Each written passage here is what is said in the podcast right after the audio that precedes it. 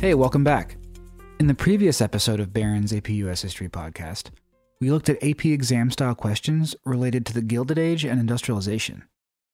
Now let's move on to the next period in US history the Age of Empire and World War, 1890 to 1945. Here are some of the most important things you need to know about this period. Backers of the progressive movement pushed for a variety of social reforms, including votes for women, improvement of working conditions, an end to child labor, and the prohibition of alcohol. However, most progressives were middle class or upper class whites who did little to change racism or segregation. The United States began to play a larger, more powerful role on the world stage. It also began to annex or assert control over far flung areas like Hawaii, Cuba, the Philippines, and elsewhere.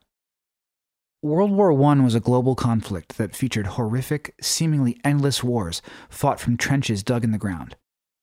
The United States didn't become involved until the last year of the war, but the destruction led to significant changes politically and on the home front.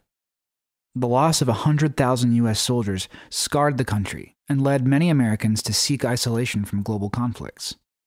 The Great Depression was the worst economic downturn the United States has ever seen.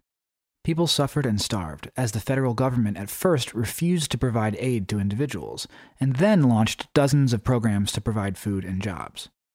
Again, the United States was reluctant to join a global war, but a direct attack from Japan at Pearl Harbor, Hawaii, led to American involvement in World War II. A search for jobs during the Depression and in wartime was an important factor in migration movements. During the Great Migration, thousands of African Americans moved from the South to the North to take jobs in factories. African Americans also moved north because of the terror they were subjected to in the Jim Crow South. Hundreds of thousands of Mexican Americans came to the United States in the 1940s to be temporary workers. After hearing all that was going on, take a few moments to think about how you would describe this historical period in your own words.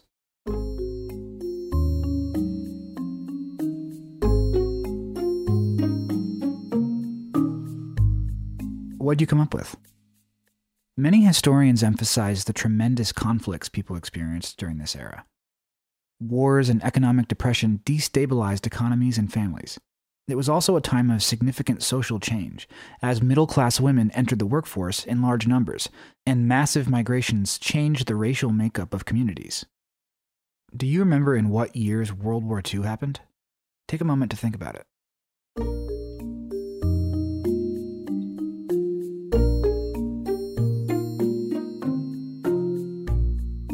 That was actually a little bit of a trick question.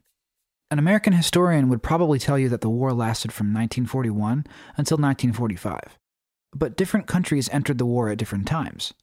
A British, French, or German historian would probably insist that World War II lasted from 1939 until 1945. Understanding and contrasting different perspectives is an essential part of doing well on the AP US history exam. For example, Let's look at the contrast between isolationists and interventionists in the 1930s and early 1940s. Isolationists bitterly regretted the lives lost in World War I. Also, they pointed out that George Washington and many other American leaders had done their best to keep the United States out of European conflicts.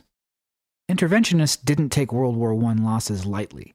However, many of the interventionists realized that a Second World War was brewing.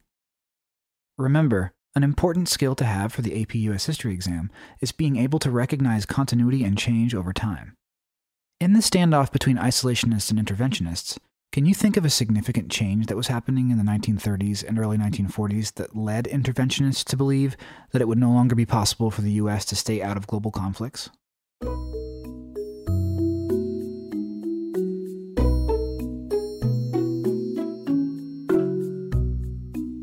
Were you able to come up with an answer? There are several reasonable responses to this question. Here are a few.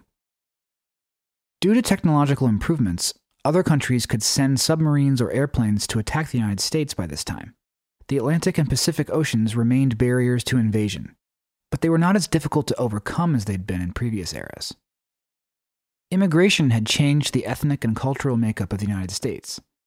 Many Americans had strong ties with Southern and Eastern Europe, China, or Japan a historian could argue that a more multiracial, multicultural society was less likely to turn its back on conflicts in the rest of the world. In the next episode, we'll stay focused on this era, but we'll practice some AP exam style questions. Thanks for listening.